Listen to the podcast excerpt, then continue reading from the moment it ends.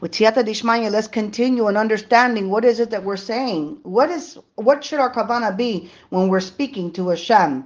What we're we're making our tefillah. Okay? Amidah, Shmona Esrei, or tefillot. So now we're on Al Hanisim. This prayer is an expression of pure joy concerning the miracles in Jewish history. When we say, and we thank you for the miracles, for the redemption, for the mighty deeds, for the liberations, and for the wars in which you have engaged on behalf of our ancestors in those days, at this time. The opening declaration of Al Hanisim applies to the highlights of both the Hanukkah and Purim holidays. On both holidays, we experience miracles. On Hanukkah, we recall two miracles the miracle of the victory of the Hashmonaim over the mighty Syrian Greek army, and the miracle of the lights of the temple menorah burning for eight days when there was only enough oil to burn for one. On Purim, we celebrate the kind of miracles that we see nowadays, the miracle that take place behind the scenes that often we discover only after the fact. A careful reading of the Megillah Esther does not reveal any particular miracle that was decisive in the Jews' ultimate victory. Rather, the story of the Megillah reveals a carefully crafted plot where each of the protagonists, Ashverosh, Vashti, Esther, Mordechai, and Haman, play out their desired, their destined roles in a miraculous sequence of events. So, what is the difference between the Hanukkah and Purim miracles in Jewish law? Since Haman aimed to physically destroy the Jewish people, our celebration of this downfall must be expressed in a physical way. Hanukkah, on the other hand, celebrates a triumph over an enemy who tried to spiritually subvert our people. Our celebration must be a spiritual one.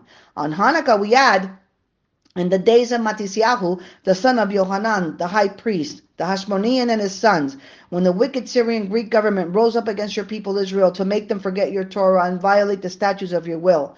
But you, in your abundant mercy, stood by them in the time of their distress. You waged their battles, defended their rights, and avenged the wrong done to them. You delivered, delivered the mighty into the hands of the weak, the many into the hands of the few, and the impure into the hands of the pure, the wicked into the hands of the righteous, and the deliberate sinners into the hands of those who occupy themselves with your Torah.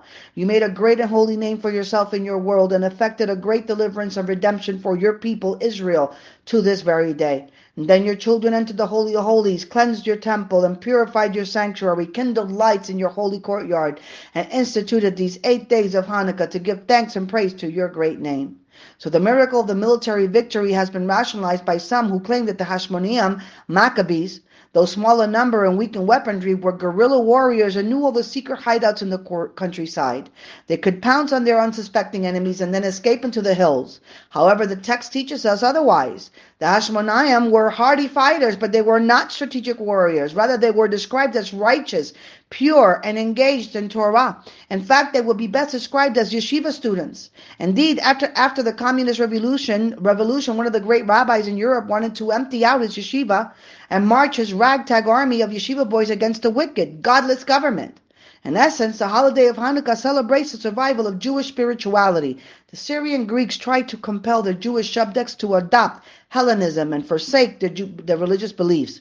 The candle lighting ceremony demonstrates that the souls of our people, like the Hanukkah lights, will always be there to brighten the darkness of our exile. This truth of spiritual survival is not something to keep for ourselves. It's something that we must share with the world, Jew and non-Jew alike. It's a mitzvah to publicize this miracle.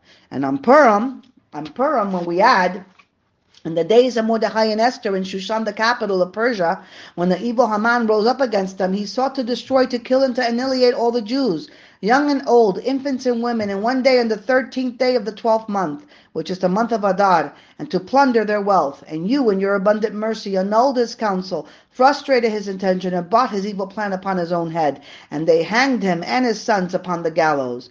And you made a miracle and a wonder for them, and we are thankful to your great name forever. So let's examine the chain of events. The Megillah begins with a major extravaganza hosted by Hashverosh, which led to Vashti's downfall and when she refused to attend. Vashti's departure made way for Esther to become the queen. And shortly afterward, Mordecai is credited for uncovering a plot to assassinate the king, which is duly recorded in the King's Chronicles. Haman ascends to power and draws lots to determine the day for the destruction of the Jews, with the acquiescence of King Ashverosh. And later on, when Haman is about to defame Mordecai before the king, the king decides to honor Mordecai for saving his life. Ironically, the king commands Haman to honor his arch enemy Mordecai.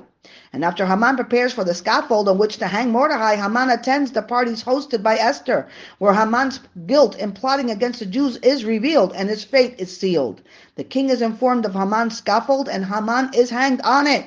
Were all were all of these occurrences coincidental? Highly unlikely. They are simply the hidden acts of our God directing events behind the scenes.